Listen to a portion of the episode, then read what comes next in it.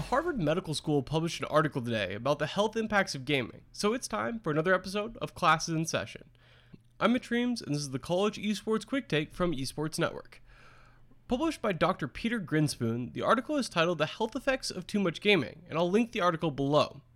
Before I get into the article and my critique of it, I believe a key part of that title I want to reiterate is too much. Gaming has plenty of cognitive benefits, as we've discussed in this segment for the last two months, but doing anything all the time, especially a sedentary activity like gaming, is going to cause some health issues. The article first mentions some of the studies into the benefits of gaming before diving into the potentially harmful downsides. The first downside is repetitive stress injuries, particularly in the hands and wrists. Carpal tunnel is usually the go to example of this. It's a potentially serious condition, but most gamers know to do hand stretches while they play these days, and that really is important. Every 30 minutes or so, spend a few minutes doing some hand stretches, and you'll generally be fine here. Just listen to your body. If your hand's sore, then stretch it. It could cause issues, but with a little bit of proper care, it probably won't.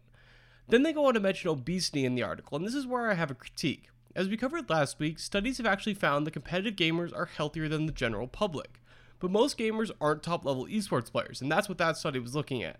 Still, this author cites a study from the Journal of Clinical Nutrition, and that study states that male adolescents associate a video game session with a higher rate of food consumption.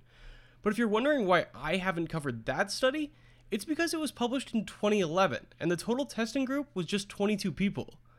I think it's fair to say that gaming has changed quite a bit since 2011, and that a study of 22 people is not enough to back up this paragraph that associates gaming with obesity. And that's what the author's claiming here. He says straight out that obesity in teens is tied to video games. And that claim is certainly up for debate. Multiple studies found that the link does not exist until adulthood, and even then, it's pretty marginal. I'll link a competing study below which disagrees with his findings. The author finishes up by mentioning that moderation is the key here, which I of course agree with, but I think in this case, even though this was published by the Harvard Medical School, a doctor had a conclusion in mind and searched for the studies to back it up.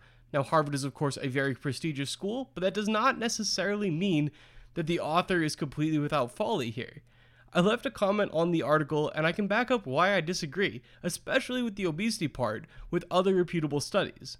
And on that note, I'm out for Christmas break. We have some big plans for the new year, so I'll be back on this feed in just over a week. But until then, happy holidays, adios 2020 USOB, and enjoy the break with whatever family and friends you can see safely or virtually.